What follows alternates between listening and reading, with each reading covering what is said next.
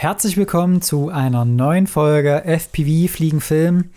Mein Name ist Jan Köster und heute geht es darum, wie ich in das FPV-Game reingekommen bin und was ich, wenn ich nochmal anfangen würde, heute anders machen würde oder vielleicht auch, was ich genauso machen würde.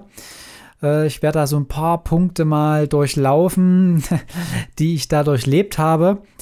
Und vielleicht können da, kann der ein oder andere da was mitnehmen, der jetzt gerade überlegt, damit anzufangen oder auch jetzt eine DJI FPV-Drohne hat und vielleicht ein bisschen mehr will, um da wirklich direkt im wahrsten Sinne auf Flughöhe zu kommen, äh, um da auch wirklich richtig gute Shots zu machen.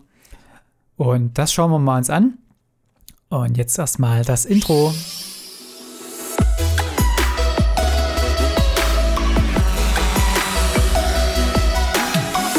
Alright, ja, also das FPV-Game. also 2021 geht jetzt so langsam los und die Aufträge werden jetzt auch etwas mehr, dass man jetzt wirklich sagen kann, ähm, man weiß jetzt nicht, wo ein Kopf steht, so ist es noch nicht. Aber zumindest hat man ja so ein paar geplante Projekte und auch ein paar offene Anfragen noch. Und so geht das munter weiter. Aber ja, bis dahin war natürlich jetzt auch eine ganz schöne Zeit, was ich jetzt schon in diesem ganzen FPV-Thema drinne bin. Und es hat ja angefangen wirklich im Januar 2019, wo ich mich damit beschäftigt habe. Und naja, relativ schnell habe ich gemerkt, das ist ja doch ganz schön viel und, und ähm, viel zu, zu lernen auch. Und trotzdem hat man es geschafft, dass man doch relativ, ja, nee, nee, nee, eigentlich nicht relativ schnell. eigentlich hat man relativ, also habe ich relativ lange gebraucht, bis ich wirklich das verstanden habe, das Ganze drumrum. Ich glaube, wenn heute jemand anfängt, geht das deutlich, deutlich schneller. Und auch diese, diese ganze Lernkurve ist etwas schneller, weil ja natürlich auch, gerade was jetzt das Cinematische angeht, gewisse Perspektiven sich jetzt durchgesetzt haben, würde ich jetzt einfach mal so sagen und auch Sinn gemacht haben, jetzt in der Zeit, die sich jetzt so entwickelt haben in den letzten zwei Jahren. Und deswegen hat man natürlich, wenn man jetzt anfängt, schon konkrete Flugmanöver im Kopf, die man machen will und so weiter. Und das war ja damals noch nicht so groß. Also man hat das zwar schon gesehen, aber natürlich hatte man da nicht, nicht so viele Inspirationen, was man alles machen kann. Ja, und äh, aber bevor ich dann in diese cinematische Geschichte reingekommen bin, habe ich es auch mal mit Racing probiert. Allerdings wirklich nur ganz kurz. also ich habe ja im Simulator mit Rennstrecken angefangen und ich habe auch gemerkt, dass mir das irgendwie liegt und äh, ja, mir das auch Spaß macht. Also wirklich so diese Manöver zu fliegen, beziehungsweise durch die Tore das zu schaffen, ohne anzuecken und ohne zu, ohne zu crashen. Und irgendwann bin ich halt mal zu den FPV Racer Thüringen gegangen. Äh, schöne Grüße an diejenigen, die das hier hören sollten. Ähm, wurde auf jeden Fall herzlich empfangen und ging auch direkt los. Also wir haben da den Track aufgebaut auf dem Sportplatz und dann ging es eigentlich direkt Schlag auf Schlag. Ich war dann direkt in so einer ja, in so einer Anfängergruppe, wo ich mich wirklich als wirklicher richtiger Anfänger gesehen habe. Und ähm, es war auch so, dass ich an dem Tag nie komplett ein Akku fertig geflogen bin. Also ich bin immer vorher schon abgestürzt und so weiter. Das heißt, ähm, wer jetzt das ganze Fliegen auf die harte Weise lernen will, der kann sich gerne mit Racing beschäftigen in echt, weil das ist natürlich auch wirklich sehr materialintensiv und ja, aber man lernt es dadurch auch schneller. Also nicht schneller, aber man lernt äh, schnell diese Fehler vielleicht nicht mehr zu machen und tastet sich dann teilweise auch wieder ein bisschen langsamer an die ganze Geschichte ran. Also für alle diejenigen, die da so ein bisschen Zeit und Lust da Lust, da ein bisschen so Schweiß reinzustecken, ähm, ist auf jeden Fall die sinnvollste Variante, das in echt so zu fliegen, weil wenn du durch die Tore fliegen kannst, dann kannst du auch in echt eigentlich alles fliegen, was es gibt, weil die Rennstrecken sind dann wirklich teilweise so eng und so gebaut, ähm, du kannst da nicht immer Vollgas geben und hast nicht viel Ausweichmöglichkeiten. Da musst du schon ziemlich auf den Punkt fliegen können und äh, das das zeigt sich halt dann auch in den normalen cinematischen Aufträgen oder so wieder, weil man ja teilweise, äh, wie jetzt bei, äh, beispielsweise in Oberhof durch die oder in Steinach durch die Bäume durch, da, da muss man natürlich mm, auch natürlich äh, eine gewisse Übung haben und auch eine gewisse Weise, eine gewisse Weise das Muscle Memory und auch die Bild-Hand-Kombination, das muss man ja alles lernen und äh, wenn man da das schon ein paar Mal mit diesen Racetracks gemacht hat und dann weiß man, wie schnell man sich reagieren kann und muss oder auch schon teilweise Kurven vorhersehen kann, dann ist das alles deutlich einfacher bei solchen Geschichten zu fliegen. Äh, die Alternative dazu wäre natürlich der Simulator und da würde ich auch sagen, das würde ich heute genauso wieder machen. Also wenn ich jetzt nochmal anfangen würde, definitiv Simulator, Simulator, Simulator. Also jede Stunde in dem Simulator bringt dich auch weiter in, im, im echten äh, Fliegen. Natürlich sollte man das wirklich kombinieren.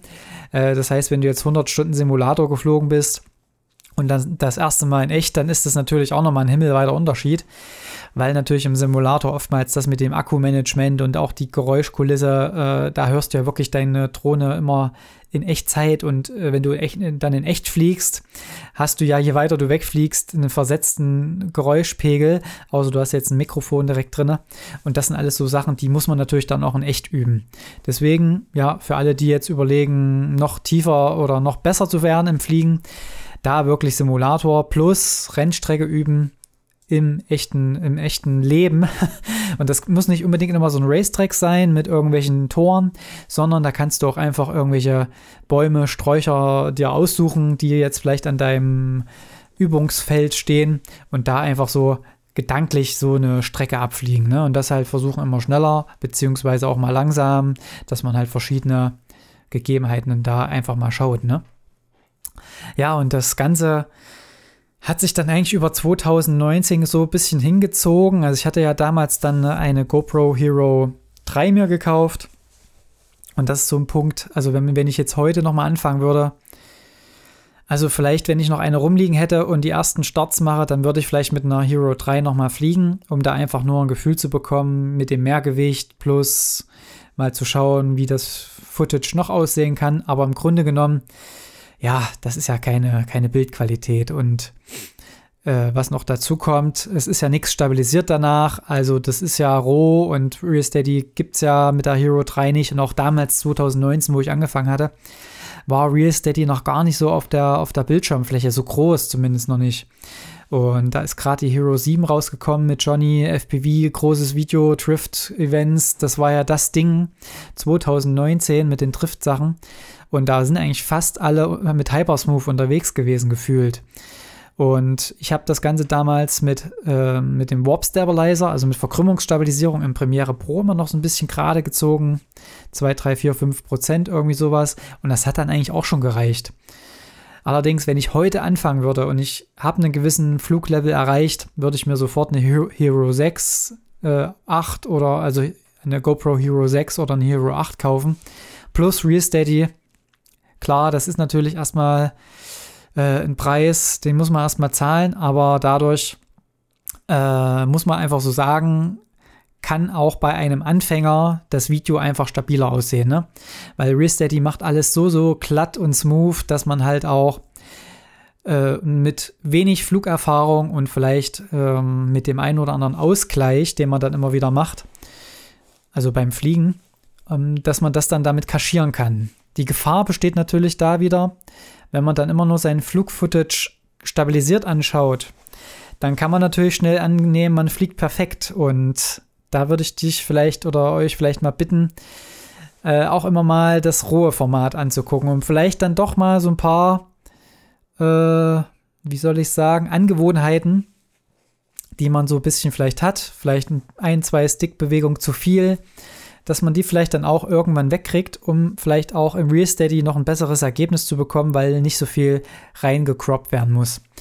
Das vielleicht mal so ein bisschen als, als Anschub und vielleicht auch mal probieren, für alle, die es jetzt schon ein bisschen länger machen, habe ich auch neulich mal gemacht, um auch mal wieder eine etwas rohere Perspektive zu bekommen, gerade wenn man schnell unterwegs ist. Einfach mal in der GoPro den Linear-Modus einstellen, das heißt, der, äh, das, das Field of View, also diese, die, die, der Blickwinkel, der wird etwas verkleinert.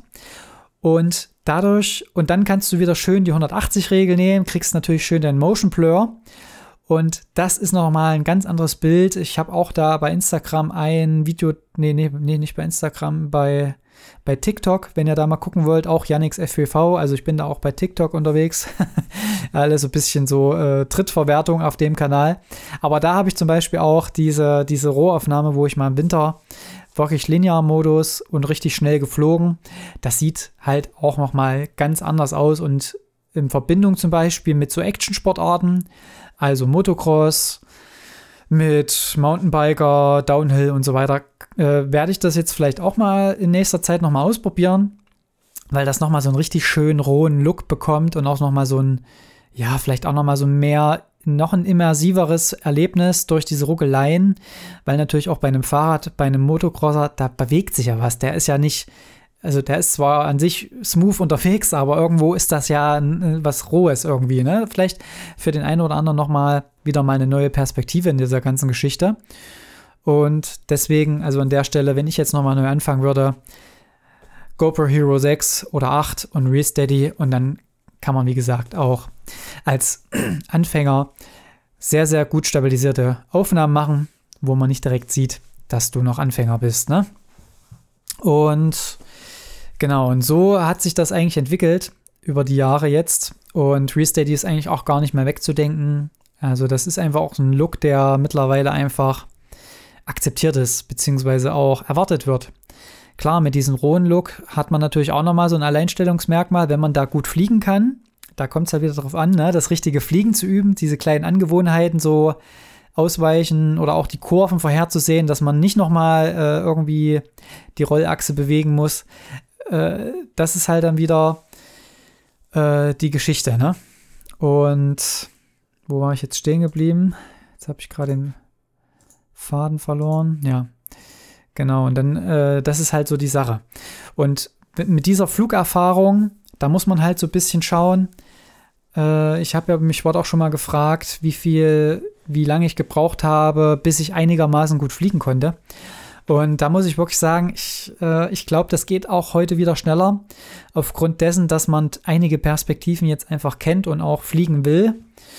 Denn ich würde sagen, also ich habe schon ein Jahr gebraucht, bis ich äh, wirklich auf ein Level war, wo ich sage, hier kann ich jetzt irgendwo Videoaufnahmen liefern für Leute, die das in Produktion wiederum einbauen wollen. Ne? Also, weil vorher war das immer so ein bisschen, man kommt dann schnell in so eine, ja, jetzt fliege ich mal da, jetzt fliege ich mal so und oh, oh, oh, oh, oh, alles so ein bisschen zufällig.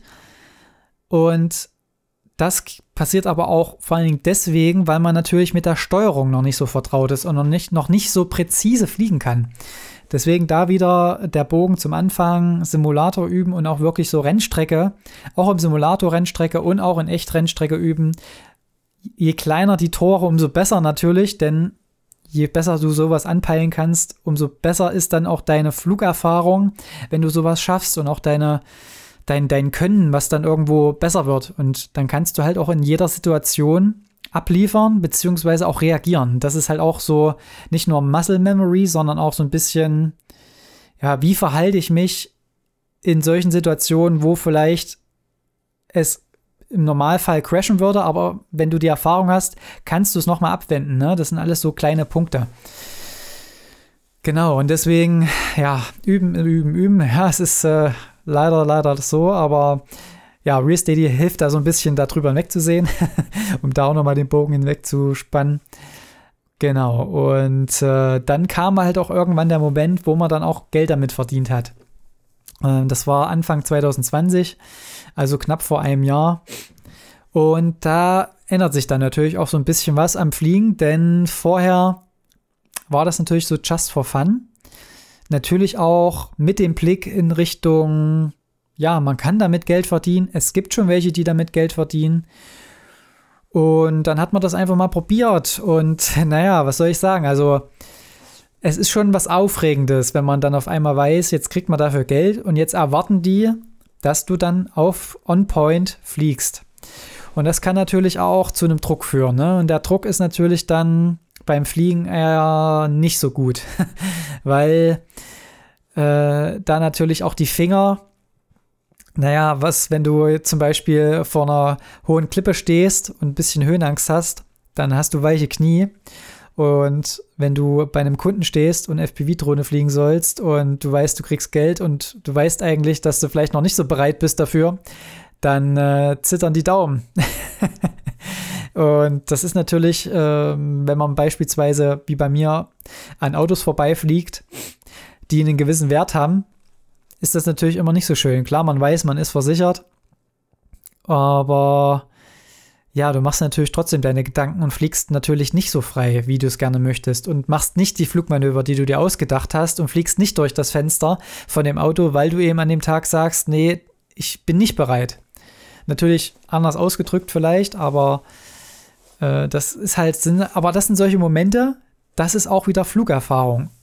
Und deswegen ja, würde ich sagen, 2020, also in meinem zweiten Flugjahr mit FPV, würde ich sagen, habe ich die meisten Erfahrungen gemacht, weil natürlich dann auch einige Aufträge waren und diese Situation immer wieder zustande kam. Da ist es natürlich auch sinnvoll, wenn man sowas macht mit Leuten, die man schon kennt, wo vielleicht der Druck von außen etwas genommen wird. Du weißt, du kriegst Geld, aber zumindest hast du auch das Vertrauen der Leute. Du kennst die Leute und die können dich vielleicht auch einschätzen. Die wissen, ah, der macht das jetzt schon so lange. Äh, manches klappt, manches vielleicht nicht. Äh, und sowas nimmt ein bisschen den Druck raus bei solchen Geschichten. Also wenn du so vielleicht anfängst und das erste Mal die Situation spüren möchtest, äh, wie es ist, wenn man dafür Geld bekommt, dann probier es einfach mal mit, mit Freunden oder Bekannten, die man einfach schon ein bisschen besser kennt, um einfach so ein bisschen den Druck rauszunehmen. Außer du bist so eiskalt und kannst das abschütteln, dann ist natürlich alles gut, dann, dann mach deinen Job auch bei anderen, aber bei mir ist es einfach so, ich bin da ein sehr emotionaler Mensch und äh, ein sehr harmoniebedürftiger Mensch. Und wenn ich dann nicht direkt schon so, ja, mit dem Flow oder in der Harmonie mit den anderen bin, dann kann das manchmal, also war das zumindest am Anfang so, dass man da ein bisschen unsicher war. Mittlerweile muss man einfach sagen, nach dem Jahr jetzt 2020 bin ich wirklich sehr viel geflogen und auch viele Situationen gehabt, wo man einfach jetzt sagen muss, ähm, man ist noch aufgeregt, aber nicht wegen dem Fliegen und dass da was passiert, sondern eher darum, ob man äh, alle Shots, die man braucht, gemacht hat. und dass das alles Sinn ergibt, was man geflogen ist und dass auch die Einstellungen passen immer wieder und dass man das immer doppelt checkt, dass man wirklich da, dass man da immer so ein bisschen schaut. Aber jetzt in dem Sinne unsicher im Sinne vom Fliegen, das ist eigentlich dann heute nicht mehr, auch bei Leuten, die ich jetzt noch nicht so kenne. Also das ist wirklich die Erfahrung, die damit reinspielt, weil das natürlich auch dein Selbstbewusstsein stärkt, wenn man weiß, hier, ich bin in dieser Situation schon 10, 15, 20, 30 Mal gewesen. Äh, da ist alles gut gegangen oder ich habe immer wieder abgeliefert oder zumindest so abgeliefert, dass zumindest der Kunde glücklich ist. Ich war vielleicht auch nicht immer glücklich mit jedem Dreh, aber in den meisten Fällen ist der Kunde glücklich, denn diese Aufnahmen sind immer wieder äh, eine neue Perspektive auf die ganze Sache. Und deswegen, ja, da dann auch Erfahrung machen. Klar, wenn man jetzt eine Hero 6 schon 2019 gehabt hätte, hätte ich da vielleicht auch schon die ersten Aufträge mehr gemacht, weil mit einer Hero 3, da holt es natürlich keinen mehr hinterm Ofen vor, ne? Aber okay, so ist das. Äh, die Zeiten ändern sich ja und für alle, die jetzt anfangen, stehen die Sachen offen. Also das ganze Thema ist erschlossen. Es steht einem nichts mehr am Weg, das zu tun. Du kannst alles sein, was du willst damit. Ich bin heute Podcaster, weil ich jetzt wieder hier ins Mikro spreche. Aber morgen bin ich wieder FPV-Pilot. Mal schauen. Also, ihr wisst, glaube ich, worauf ich hinaus will. Äh, wenn euch das geholfen hat, gerne mal Feedback geben bei Instagram. Gerne mal schreiben. Und wenn euch der Podcast an sich gefällt, auch das gerne Instagram posten, mich markieren at janxfbv und dann werde ich das reposten. Und ansonsten vielen Dank wieder fürs Zuhören. Hat wieder Spaß gemacht. Ich habe heute ein bisschen gestruggelt, ob ich irgendwie eine Folge zusammenkriege oder was ich erzähle. Aber irgendwie fand ich das Thema jetzt doch interessant. Und ich glaube, ihr konntet da was mitnehmen. Ne? Alles klar, dann also bis dahin. Guten Flug. Macht's gut. Ciao.